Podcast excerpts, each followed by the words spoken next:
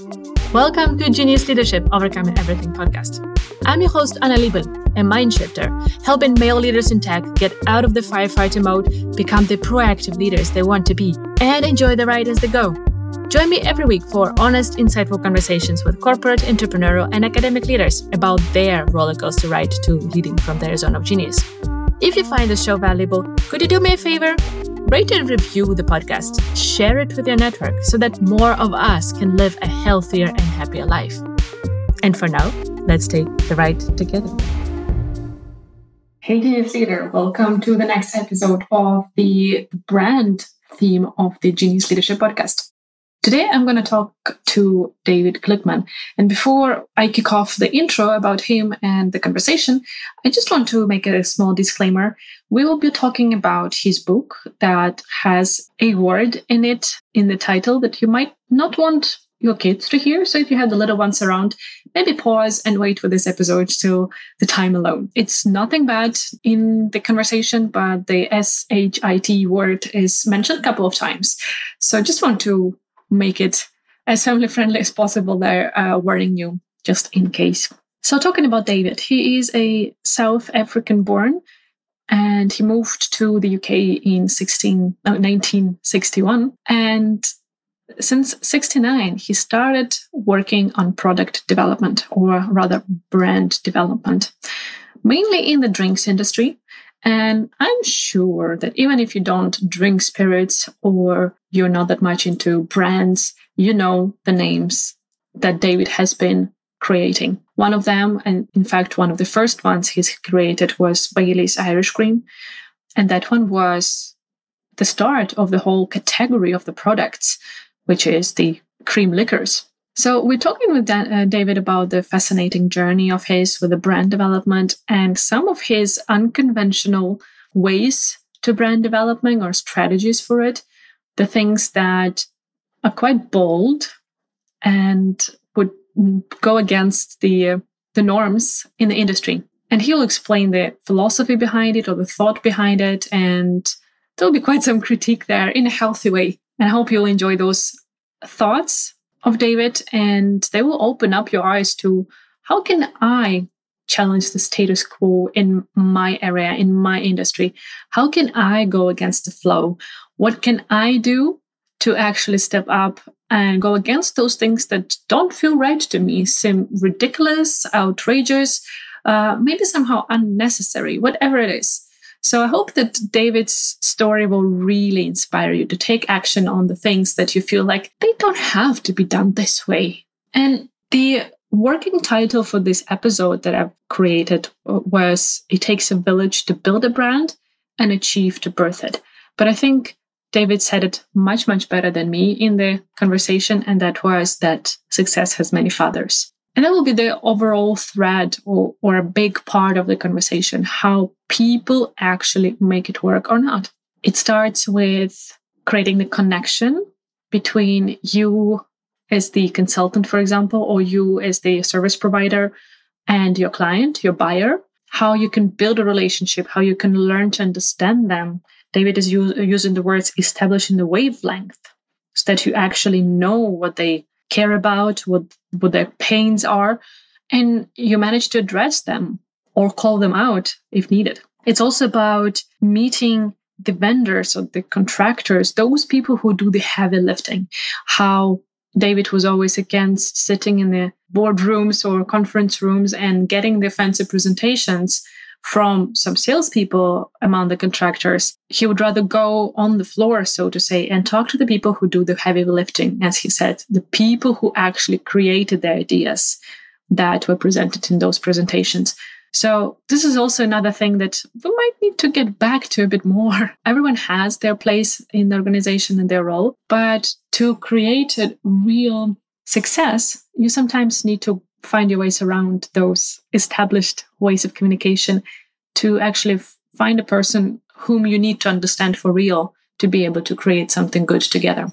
David was also talking about the power of decision and power of being brave to to go against the flow within the organizations.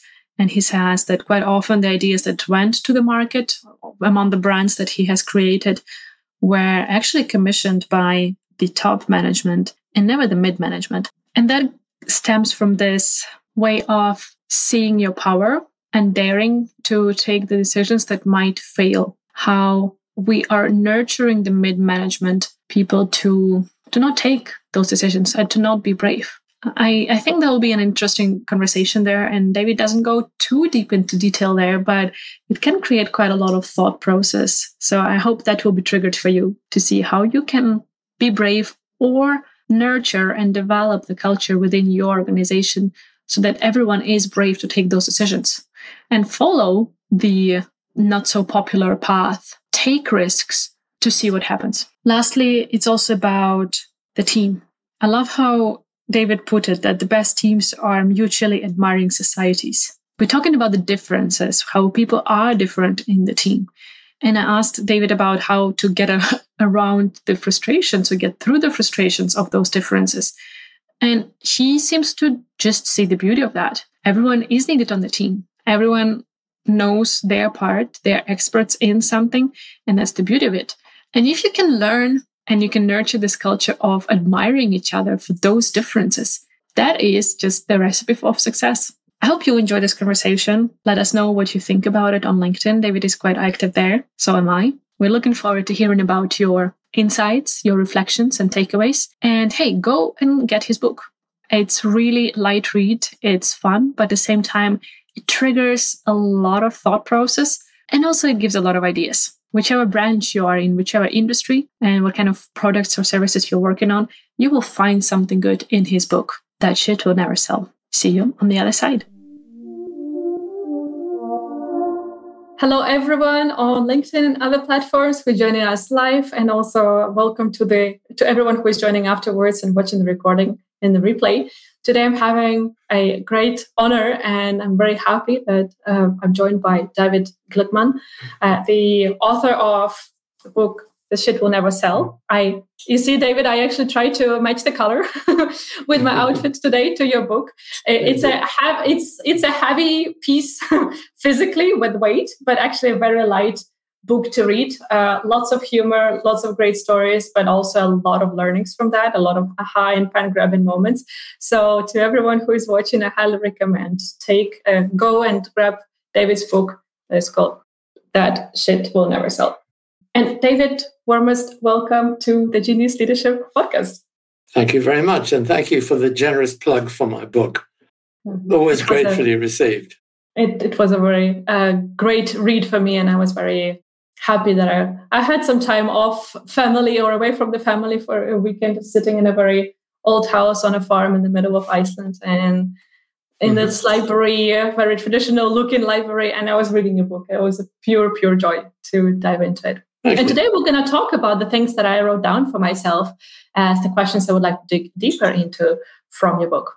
But before we go into that, I would like to start with a question that I usually ask, with a bit of a tweak uh, with you. Uh, you recently received an email with an invitation to my webinar about the 10 ways to reach your sustainable business performance. And your reply was very gracious. Uh, thank you, but no thank you. And you, said, you wrote, uh, I have been performing consistently at a quite a good level for the last 50 years. And I actually can confirm that reading the book and seeing how much greatness you've created it's not discussable. It's a matter of fact, actually, that you have been performing. So, my question to you is how did you manage that? What's your secret to sustainably performing for 50 years? Well, I don't want to sound big headed, so please um, park that thought. Um, that's that's my, re- my job here. I, I think the reason I kept going um, in, in my particular category is that I was passionately interested in ideas. And I was lucky enough to work for a single company as an outside consultant for 36 years, consecutive years. And that company is now called Diageo, but it was then called, it started out being called IDV, International Distillers and Vintners. And I think over the period, I dealt with three or four people only. They were mm. my main points of contact and they, they became very close contacts. They became friends. And I, I became obsessed with what I had to do. I'd also created a kind of rod for my own back by only giving a single answer to a question.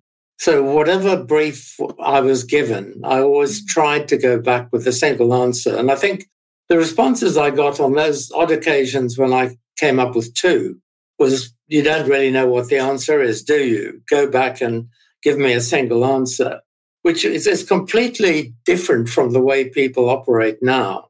I think people deal in multiple solutions and then they believe that market research is a way of determining which of those solutions is right, which I think is a load of nonsense. But um, that's another story.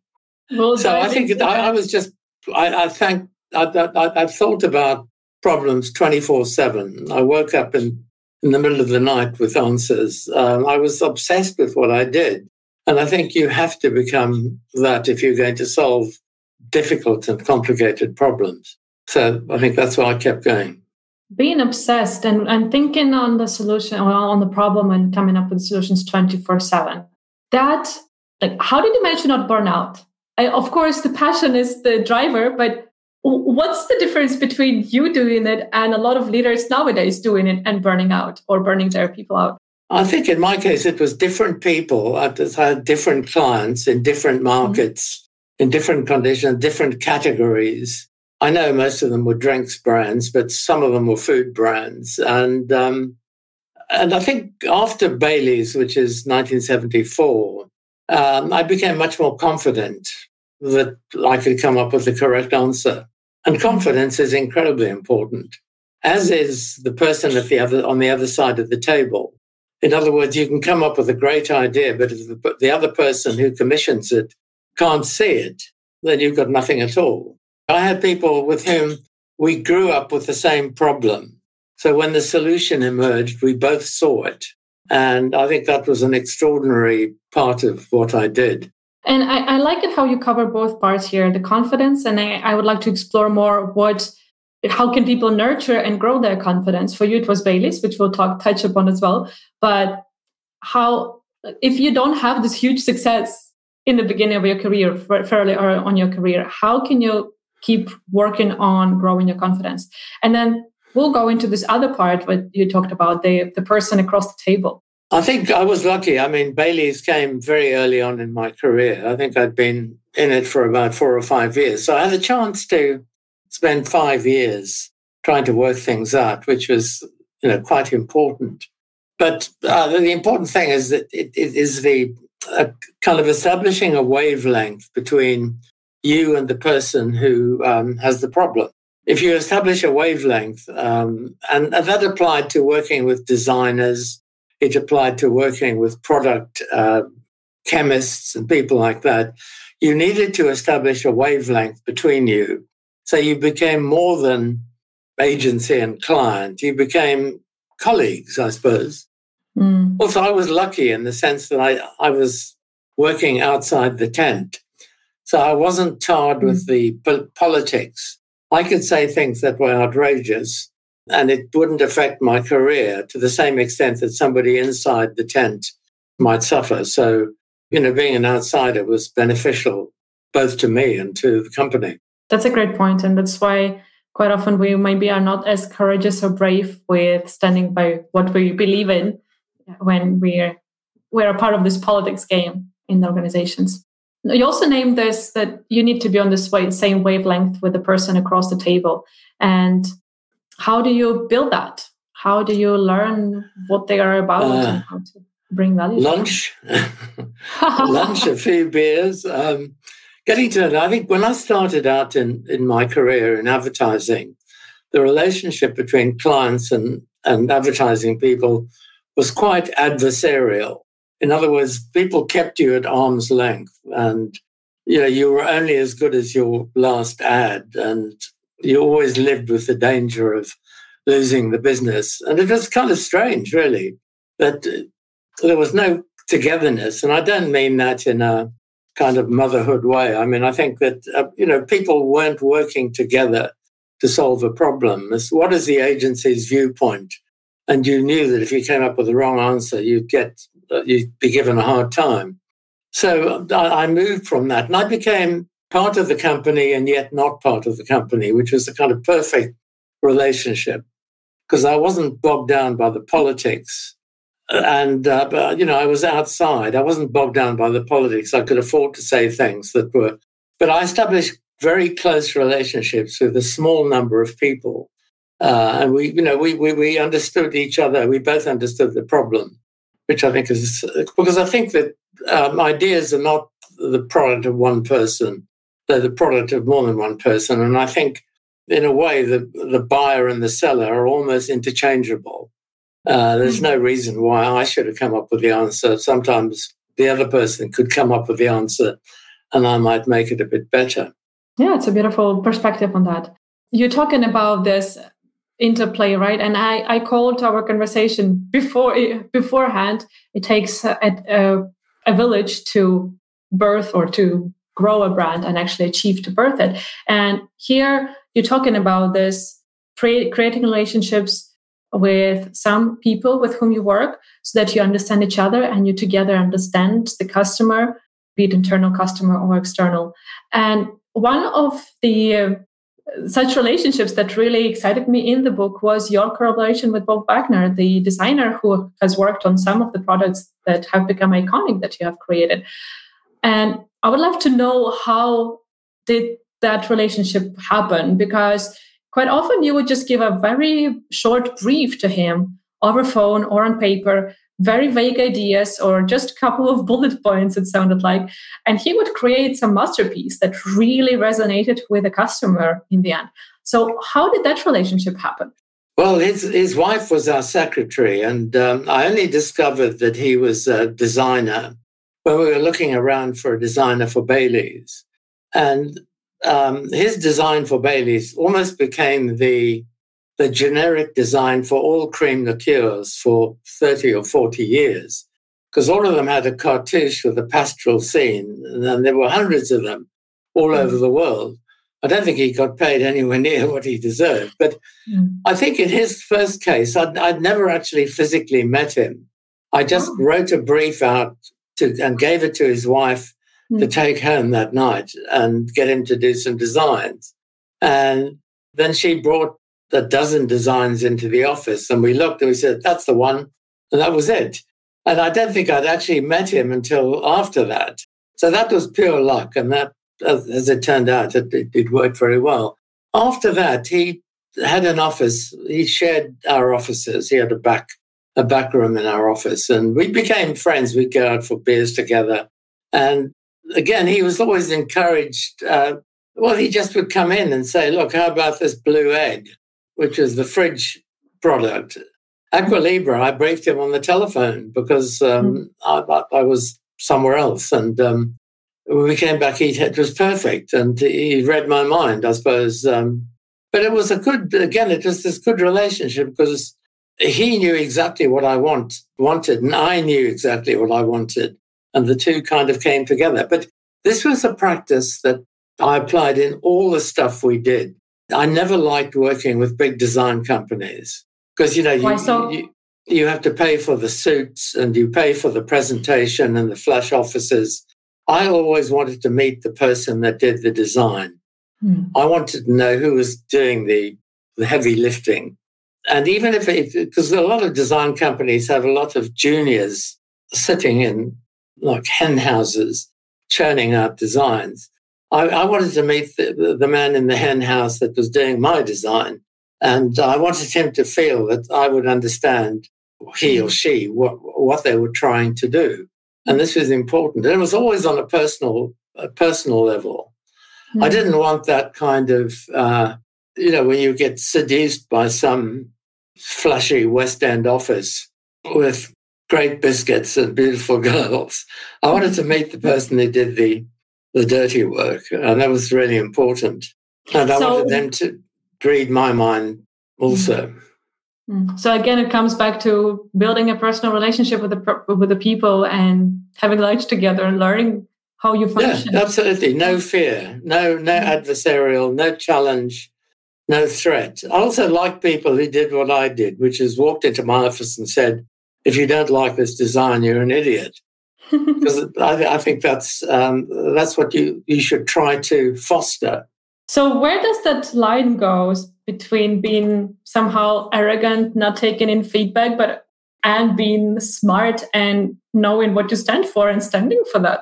I don't think it's arrogant. It's being, um, it's believing. Uh, you know, if you come up with a solution, and to me, it's the most exciting thing in the world when you come up with a solution and you're absolutely convinced it's right. There was a thing in the book about distilled Guinness, mm. which I won't go in in detail, but I, I, I can really remember being so excited as when I came to that conclusion. And it was incredibly obvious. I mean, it, I, I love ideas that are really obvious. I used to play in a pub cricket team, and I would often, if I developed a new brand, take it along for the guys and get them to try it. And I remember one day I was trying out one product, and one of the guys turned to me and said, Do you get paid for this? I said, Why? And he said, Well, because it's so bloody obvious. I could have thought of it. And I thought that's one of the great compliments mm. uh, of my life that somebody has said it was obvious. Because mm. uh, even I a, could do it. yeah, well, you can. I mean, it's it's not rocket science. This um, there's a, there's a lovely quote um, in the book which um, I think sums up. But it's one of my favorite quotes of all time, written by academics. It says. Um, it's written by people called Richard Farson and Ralph Keyes in a book which is called Whoever Makes the Most Mistakes Wins. And in it, they say the best ideas aren't hidden in shadowy recesses. They're right in front of us, hidden in plain sight.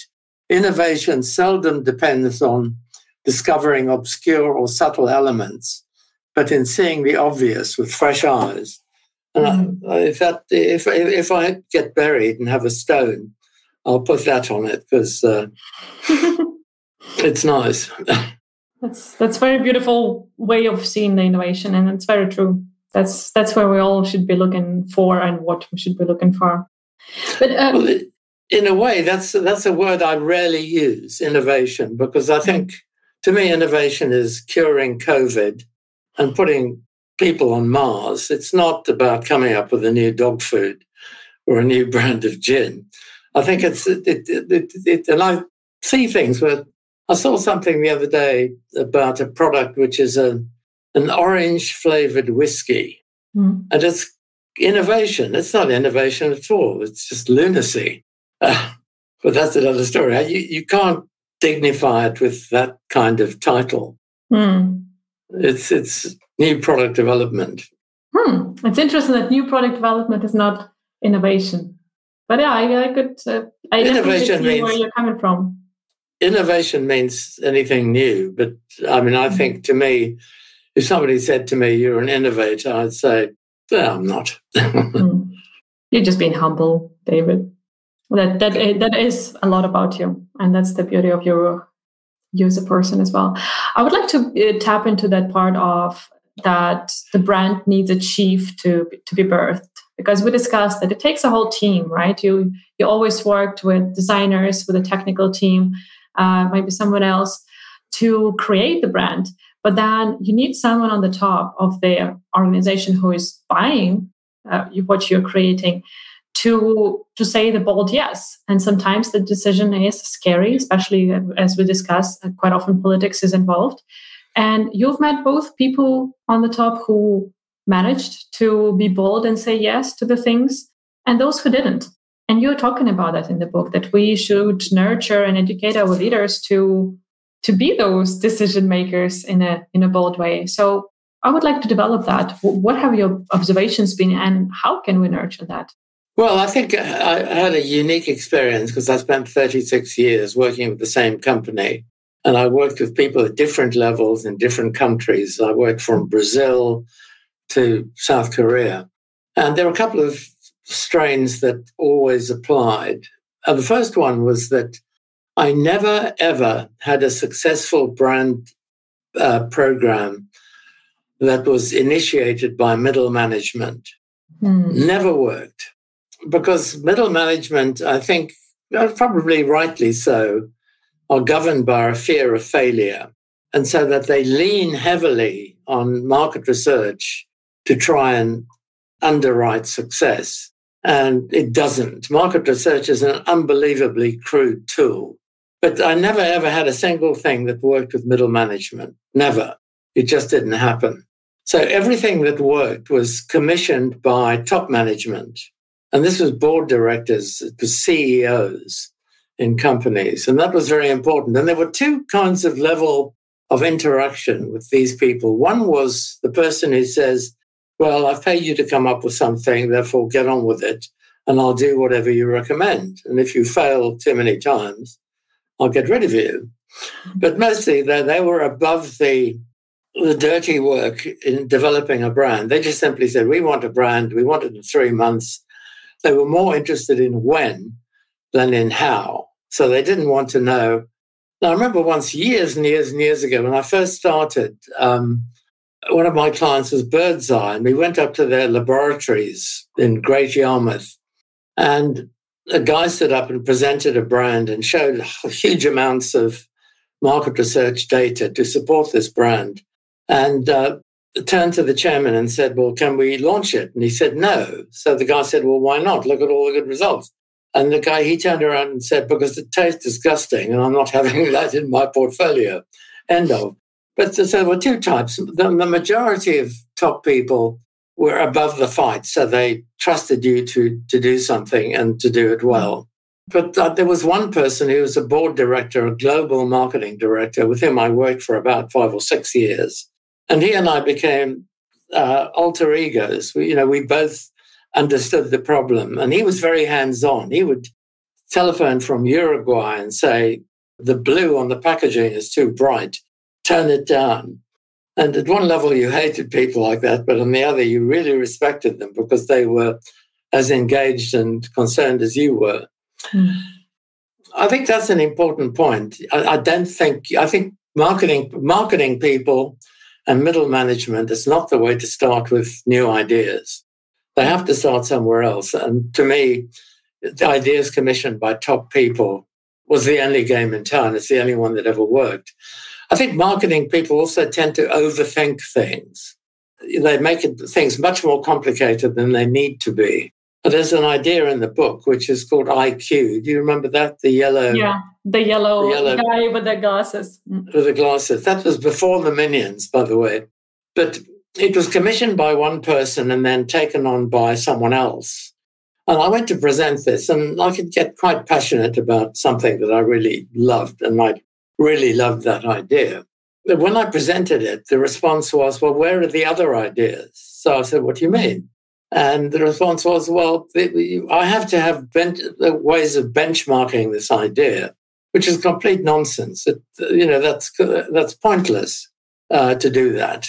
You either believe it or you don't. And in this case, she didn't. But um, yeah, that's an issue. Hey, Genius Leader, I'm chiming in here quickly to ask you to do one thing for me. If you're enjoying this episode, share it with one person who you think would find it valuable as well. Let's spread the goodness together so that more people can play within their zone of genius.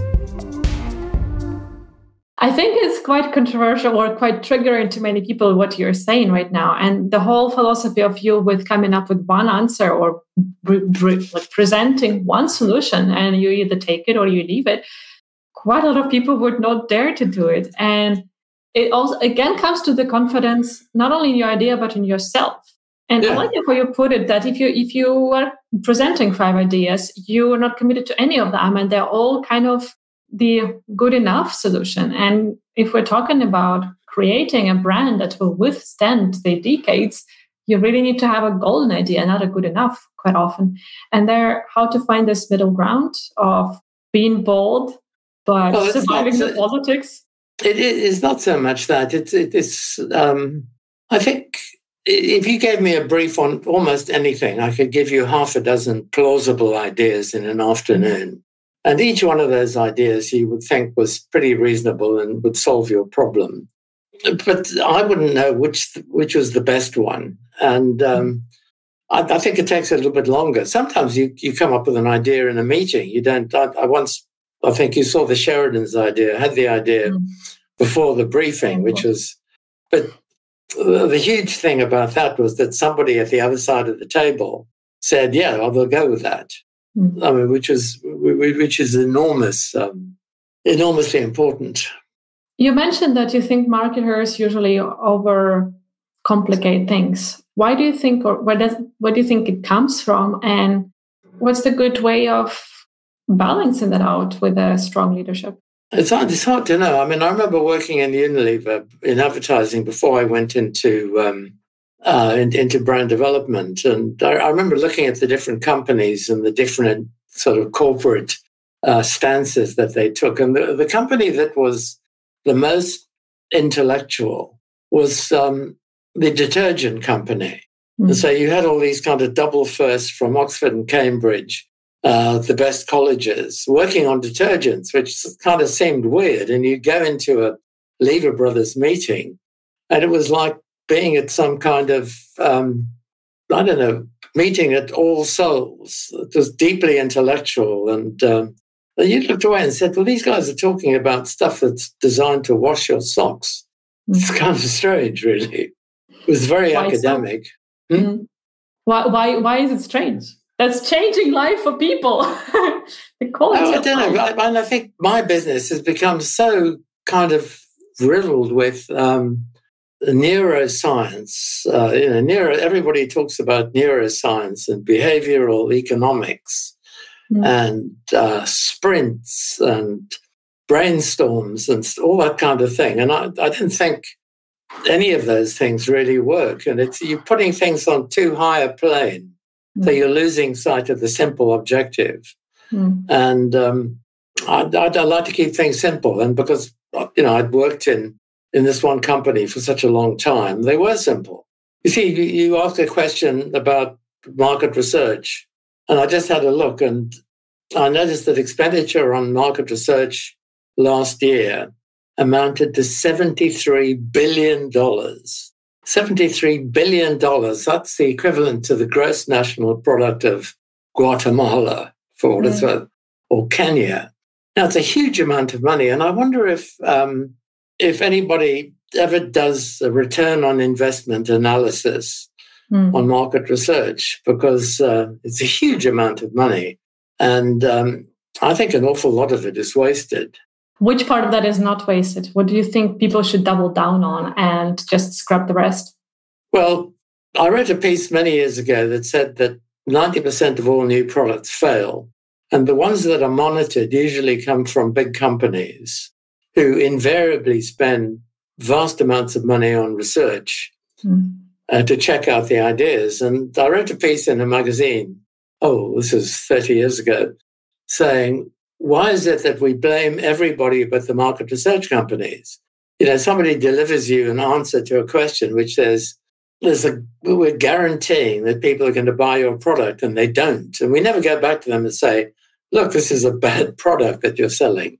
And yet people spent $73 billion mm. last year. It's, it's what the Americans call butt covering.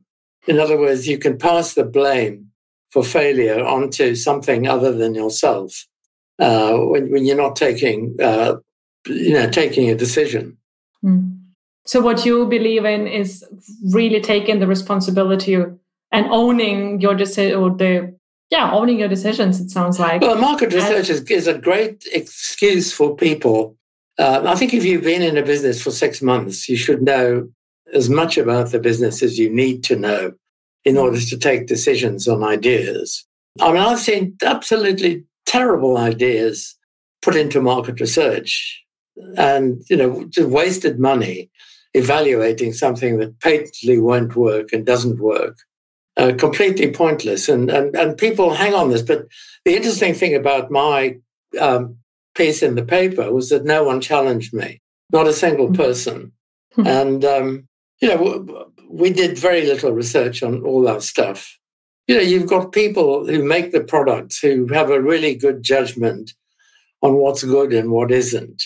So why are you going to ask some layman what, what a good whiskey is or a good breakfast cereal? You should know yourself. You don't have to go and get a layman's opinions, I don't mm. think. But you still did focus groups, right? And you're writing a lot of examples of that for good or for bad. So why why did you continue doing them if you feel like Oh, because I, am not as arrogant as you, you think. I mean, it's kind of actually quite good sometimes to go and ask people what they think of your idea. And occasionally, sometimes you would ignore what they said because you didn't think they were the right people. I mean, when we did Aqua Libra, I said to my client, look, nobody's going to understand what this is about. Let's just do it and see what happens. And let's not, I mean, you are going to fail, but if you're going to fail, fail quickly and fail cheaply. Do you think that actually, uh, talking about cheaply, what is more expensive to do some market research and fail the ideas in the process or get them out on the market and like putting all the eggs in, in one basket and, and failing then? Well, if you, look, if you put something out on the market, if, if I worked in a drinks company now, or any company for that matter, I'd be happy to put stuff out on the market based on my judgment and knowledge of the of the category. And any everybody, every brand ma- manager, marketing manager should be feel the same way. You, you know, you can't sort of say, "I've no idea whether consumers are going to buy this." You should have a very good idea of whether consumers will buy it. I think that's um, that's important. Could I just raise a point that might be of interest to you? Because um, I, know, I, know, you, you're keen on this team building and how people work together. Mm. And one of the things I learned was that the best teams were mutual admiration societies. In other mm. words, I worked really well with designers because I couldn't design. So I really respected what they could do uh, because I couldn't do it myself. So I, I didn't try and design things myself. I, I, said I respect you for what you do. In the same way with R and D people and distillers and people like that, I could give them a different perspective on what they did, but I couldn't do what they did. So we we all admired each other. As soon as you get people whose skill sets are similar, uh, you end up in debate and argument mm-hmm. and discord, which doesn't really work. Sorry, so I really interrupted about, you. No, no, no. It's good. It's a very good point. Uh, we're coming into this diversity, right? And and what you, I really like how you said it about the mutual mutual mind societies. That that talks about the inclusion. That you actually appreciate each other's differences and we bring them to the table as the points of connection, not the points of separation. So, yeah. how do you nurture that within the team? the sense of admiring each other and respecting each other's opinions. But by having people with different skill sets, it, mm. it's uh, I, can't do what you do, mm. and you can't do what I do. So therefore, because we're together, we admire each other for mm. our particular skills, which are, are different, uh, and that's important. If you get people together who are the same, then they start. And I've been in companies like that mm. where you know one person thinks he can do the same thing. Yeah, we've all, be, all have been there and observed that. Mm-hmm. I want to come back to Bailey's. You you mentioned a couple of times, and uh, I would like to to know your relationship to it. Uh, I when reading the book, I felt this. I, I, came to this analogy of some singers who become very popular with one song, and that's their first hit, and then decade later they they're still asked to perform it as an opening of their concerts or whatnot. And they just hate it they grew to hate it. They kind of outgrown that part of their career also but they their fans are still there for that song. And i see it sometimes. I've seen some performers who come out on the stage with that song and they're just not mentally there or emotionally there but then they come with the other song and they're completely there present so how is your relationship with bailey's years and decades after you have created it well, Bailey's was 1974, so it's uh, 47 years 47 years ago. I think it's one of the sad things about brands, um, but it's an inevitability. You pass on the brand. I think it was sometime in November 1974, the brand was passed on to the Irish company. And uh, we never saw each other again, which is exactly mm. what happened. I mean, we didn't. I mean, it was no longer my idea or our idea, because it wasn't only mine um, it belonged to the client, so they could do mm. with it what they whatever they chose. And uh, it's very gratifying to see what a wonderful job these people have done with it. Nobody's, I think, nobody's um, ever canvassed my opinion. I went to see Bailey's about 18 months ago. I was in Dublin and I thought I'd call in. And um, I, I, don't think anybody knew I had anything to do with Bailey's until I read my book because uh, you know, nobody was going to broadcast that. And you, do you have various experiences? I remember one pack design that they did. I hated it so much that if I was in a bar, I would ask the barman to just turn the bottle around so I couldn't see the front of it because I didn't like it. But by and large, and I can't understand why Bailey's is so heavily targeted towards women. And, you know, not saying there's nothing, no reason why men shouldn't enjoy mm. uh, chocolate cream and Irish whiskey. But these, you know, people make decisions about your brands and um, it's the way of the world. It's just mm. reality. So I did meet somebody from Bailey's probably for the first time in many, many years. And you know, success has many fathers. I mean, I think, as I wrote in the book, there are about as many people who were in the post office in Dublin in 1916 claim to have created Bailey's. And I, I went to a meeting once where the company said that they'd invented it, and I just kept quiet because I thought it was quite funny. it's it's interesting to to see this journey when, as you said, you need to let go of the ownership of it. You you created it, but then it's someone else uh, bringing it further on the journey of the brand, and um, for good and for bad, they can uh, take it to the next level, but they can also make the changes that killed the whole brand. Well, I think that probably has happened in some cases, and in other cases, uh, they've taken a brand which, I mean, I was very pleased with the initial thought behind Ciroc, mm. but I hated what they did with the brand. I mean, it, it's mm. one of my least favorite brands because I thought grape vodka was a very distinctive new style of vodka, but I, I didn't think they did it the way I would have liked. But you know, hmm. that's you have to live with that. Yeah, that's that's important to let go of the things that you can't affect, right? I talk. Well, it's not enough just to get paid for what you do. I mean, you hope that what you do is done in the way that you particularly like. especially especially if it's a combination of those. Talking about being paid, you when you retired from the from being a consultant, you went and created your own brand or a couple of them, and you talk quite a lot about the Cool Swan, the one mm-hmm. them that did uh, you do feel like it's it's a success. And you're all talking about that you've been using your retirement saving, savings for that brand. I would like to hear how that process was for you when it was suddenly your future money at stake instead of being a consultant and uh, creating something with someone else's pocket. Did they change anything in the process or your attitude during the creation of the product, or was it the same? Not at well. In, in fact, I didn't spend so much that it took away my care home money. I mean, I had enough to live on, and uh, but I did invest a substantial amount. I never even thought about the, the financial side. I just thought about the. I did the brand the same way as I did every other brand. One idea, one solution. But I learned lots of new things. I, I'm learning things today. I talk to a lot of young startups, and um, I keep learning new things by by talking to them, which is great.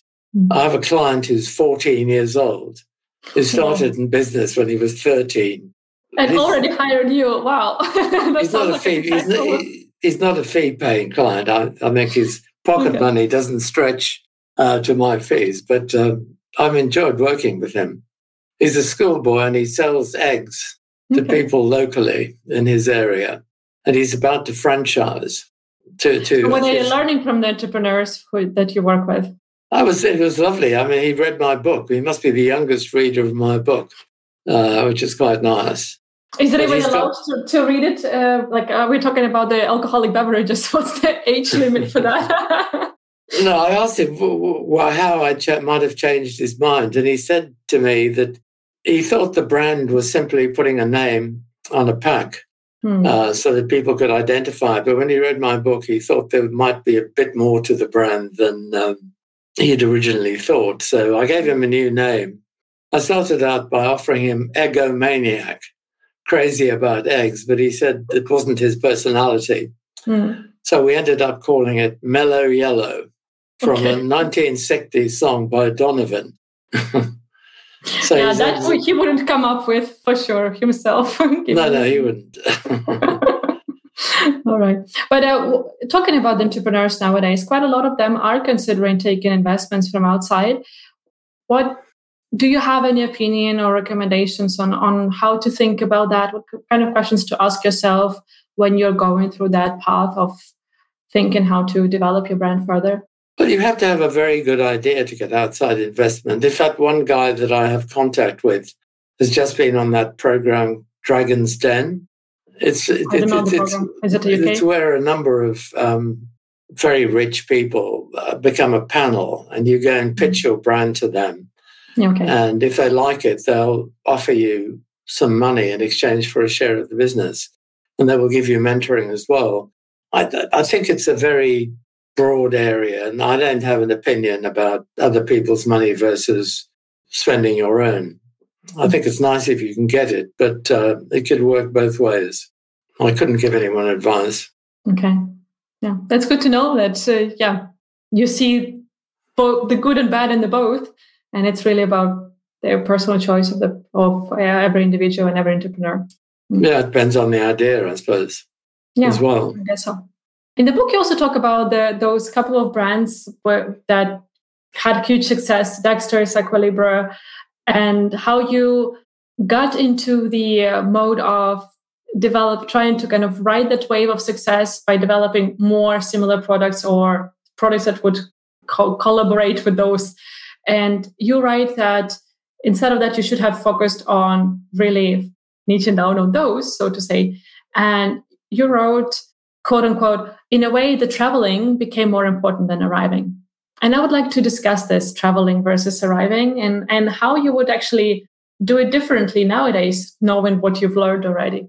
Well, firstly, I think they call I think they call the term pivot. Uh, this was a drinks company, an alcoholic beverage company, moving into non-alcoholic products, where the rules are very different. Uh, first of all, the profit margins are much lower, so the formula becomes high volume against low unit profit per item which is tough. So therefore, uh, that that changed a bit, and I think what we did with those brands was um, invested too much into in an infrastructure. It, we had the, the, our own marketing company, which was about a dozen people. We bought a, a, a factory, we bought premises, a, sort of mm. big country house and stuff, and a mm. bottling plant and everything else. What it should have been was uh, an extension of the existing business and we should have outsourced all the production so that we mm. didn't have to get involved with um, uh, producing. I think that was a mistake. We also got very there's something very sexy about developing brands. You know, you, you start with an mm-hmm. idea, you have a problem, then you have an idea. Everybody loves the idea, so you make the brand. You see it going along the production line, and then you see it in the shops, and people write about it. So we did, um, we started off with Dexter's, which was a sports drink, because we all liked sports. So that's where we started. Then Aqua Libra became different.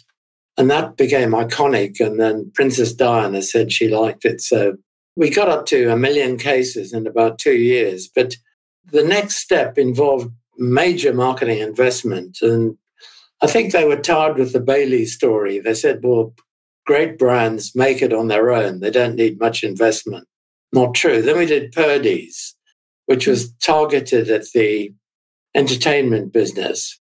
I remember we sold our first case in in uh, Abbey Road Studios, mm. and then we had the next one we were going to do was uh, it was called Kafka, and it was going to be a uh, it's based on beta carotene and uh, delivering a kind of um, long life benefit.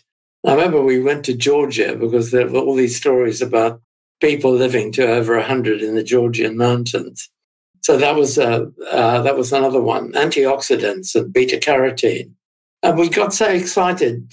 Uh, the company got so excited with developing all these new ideas that what we should have done was ruthlessly focused on a few and built the business that way. But as I say, the traveling was more fun than the the arriving in this case. Do you see that sometimes traveling should be more prioritized than arriving, or is it always that the arriving should be the, the priority? What's your take on that? Uh, the, the, the journey is terrific. I mean, it's just that's what I did for a living, and I loved the the whole process, the agony of not having an answer to the ecstasy of having one, was a mm. was a tremendous experience. Um, and the people who who did the arriving were other people than me. You know, I developed the idea, and then marketing people would put it to music. Mm. Talking about not having an answer and then having it, you sometimes played around with words, and some brands cre- were created from you just looking through the, the, the vocabulary that and and building the whole story and the whole design language and even the product taste or so just from that. Can you explain that? I think that i've never seen it before. Uh, is that something that you came up with or is that practiced anywhere else?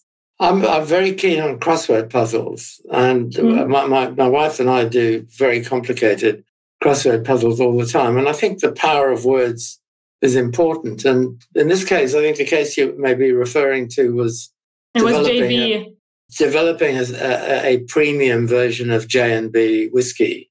And I was looking around and, and, thinking, well, J, I think, is eight points in Scrabble. So mm-hmm. it's a, quite a rare um, letter. And I thought J is what makes J&B, in a sense, a distinctive part of it. Can we find anything with J? I couldn't think of any anywhere else to look. So I looked in my dictionary for words beginning with J, and I came up with jet. Well, I came up with two, Jade and Jet.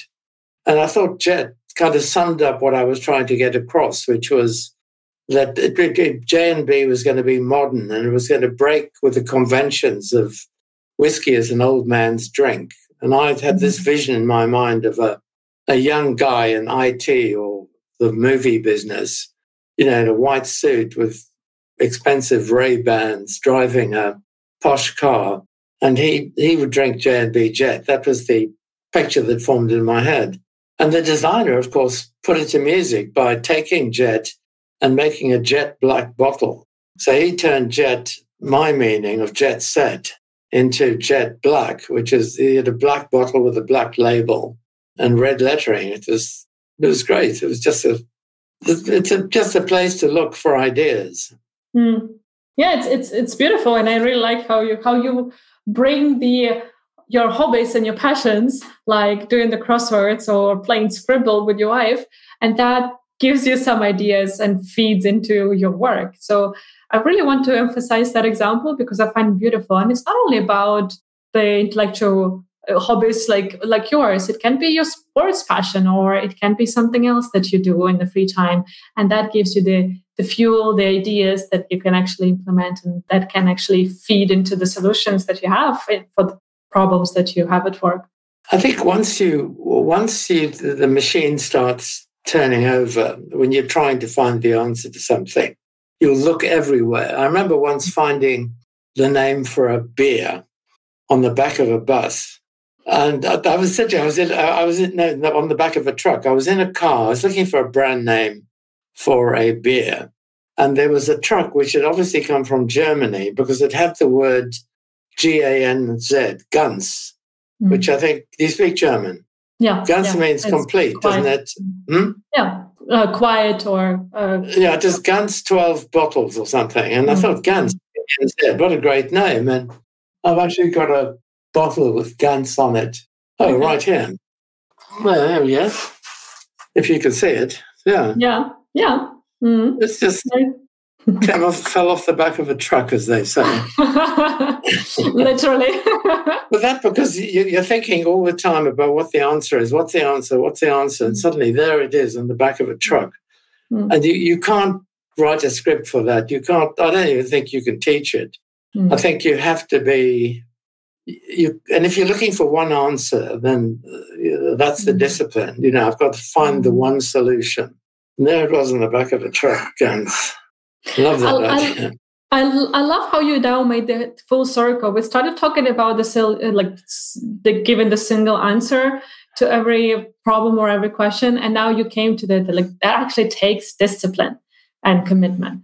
And I really love how you really connected the like the beginning and the end of conversation because I would like to wrap up right now, being mindful of the time, and okay. usually wrap up with three questions, David. The first one would be, what would you be? Uh, what would your three pieces of advice be to the genius leaders listening or watching? And that can be the summary of what we have discussed, or something that we've missed and you would like to emphasize. What? What? Sorry, did you say that again? I didn't quite get it. What?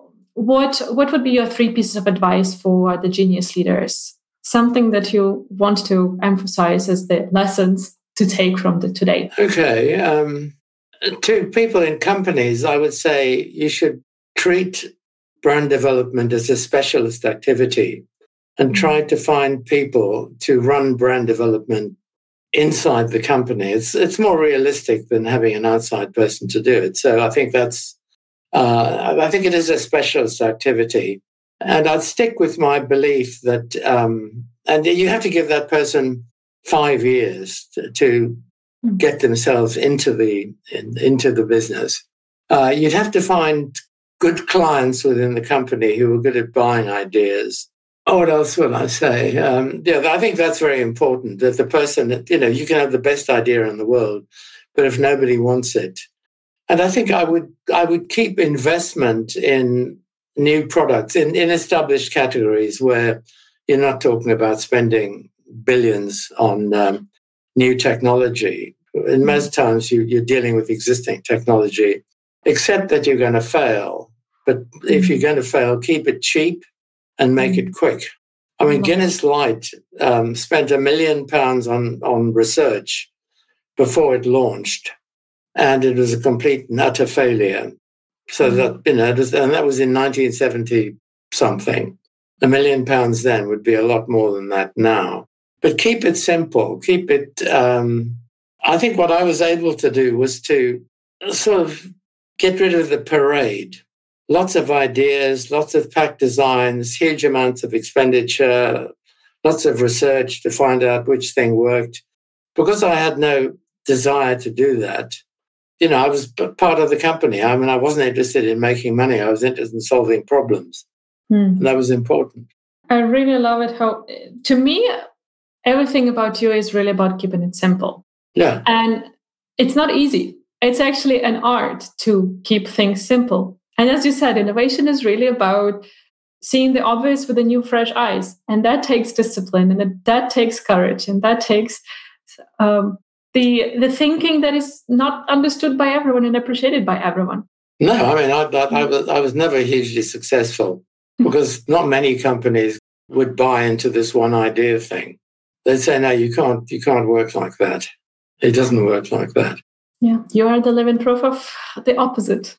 but I had a lot of fun. Yeah, that's that's the important part, and I think that's uh, going back to the beginning of the conversation. It's part of the sustainable performance that you need to have fun. Really, absolutely. David, one practical piece of advice for our genius leaders listening or viewing, something that they could try already today after listening to our conversation? Something, okay, I'll tell you, I'll give you a practical piece of information that would save companies an absolute stack of money. They could read my book, and there's a, couple, there's a couple of pages in the book which teaches you how to do your own focus group research. And it's really very simple. I mean, I think that you really don't have to be a genius or to have a degree in psychology to do focus groups. And if people read the, the information in my book, there's a very simple set of lessons as to how to go about it that most people could learn how to do focus groups in an afternoon. And they save an incredible amount of money by doing it themselves. Mm. I was always amazed when I did focus groups in America where you had 15 people from the client, you had research managers, analysts, insight specialists, all sitting and looking when they could have been in there doing the groups instead of me. It would have saved them a huge amount of money. And I think that as a practical thing, I would do that. I would suggest that to companies. And the other thing was um, my Columbo moment um, is to look back at the research you've already done, because most of the answers to most of the mm. questions exist in your data bank. Uh, the trouble is, people do research and then throw it away. Mm. I always started a project by saying, give me all the information you've got that's relevant. Things don't change in five years. They stay, and you can find most of the answers in there. That's brilliant. that really should motivate people to go buy your book. Again, that shit will never sell. And uh, we'll put the link to uh, to the book in the show notes to the episode so that it's easy for people to click and and get it. And uh, yeah, just read it, implement, and save a lot of money for yourself and your company. That'd be nice. Um, david, if people want to get more of you, get in in a conversation, or or maybe hire you as a consultant for themselves and their companies, what are the best ways to go get that? If they email me at david at tswns.net. Wow.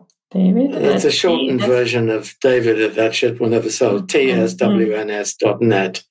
And uh, if anybody buys the book, I'm always open to uh, to talk.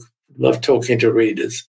Great. We'll put that in the uh, in the show notes and um, make sure that people reach out to you. Be nice. David, thank you so much for for the conversation. I really enjoyed it, and I learned even more uh, even after reading your book. So uh, thank you, thank you, thank you. It's a pleasure. Delighted to meet you as ever. Thank you very much, Anna. Thank you for joining us for this episode of Genius Leadership. If you enjoyed the conversation, hit the subscribe button to not miss an episode. And to help more people become even better leaders, rate and review our podcast and share it with your communities. For more conversations about living and leading from your zone of genius, connect with me on LinkedIn. Genius Leadership is an honest conversation about leading yourself and others. And it's my honor to be your guide in overcoming everything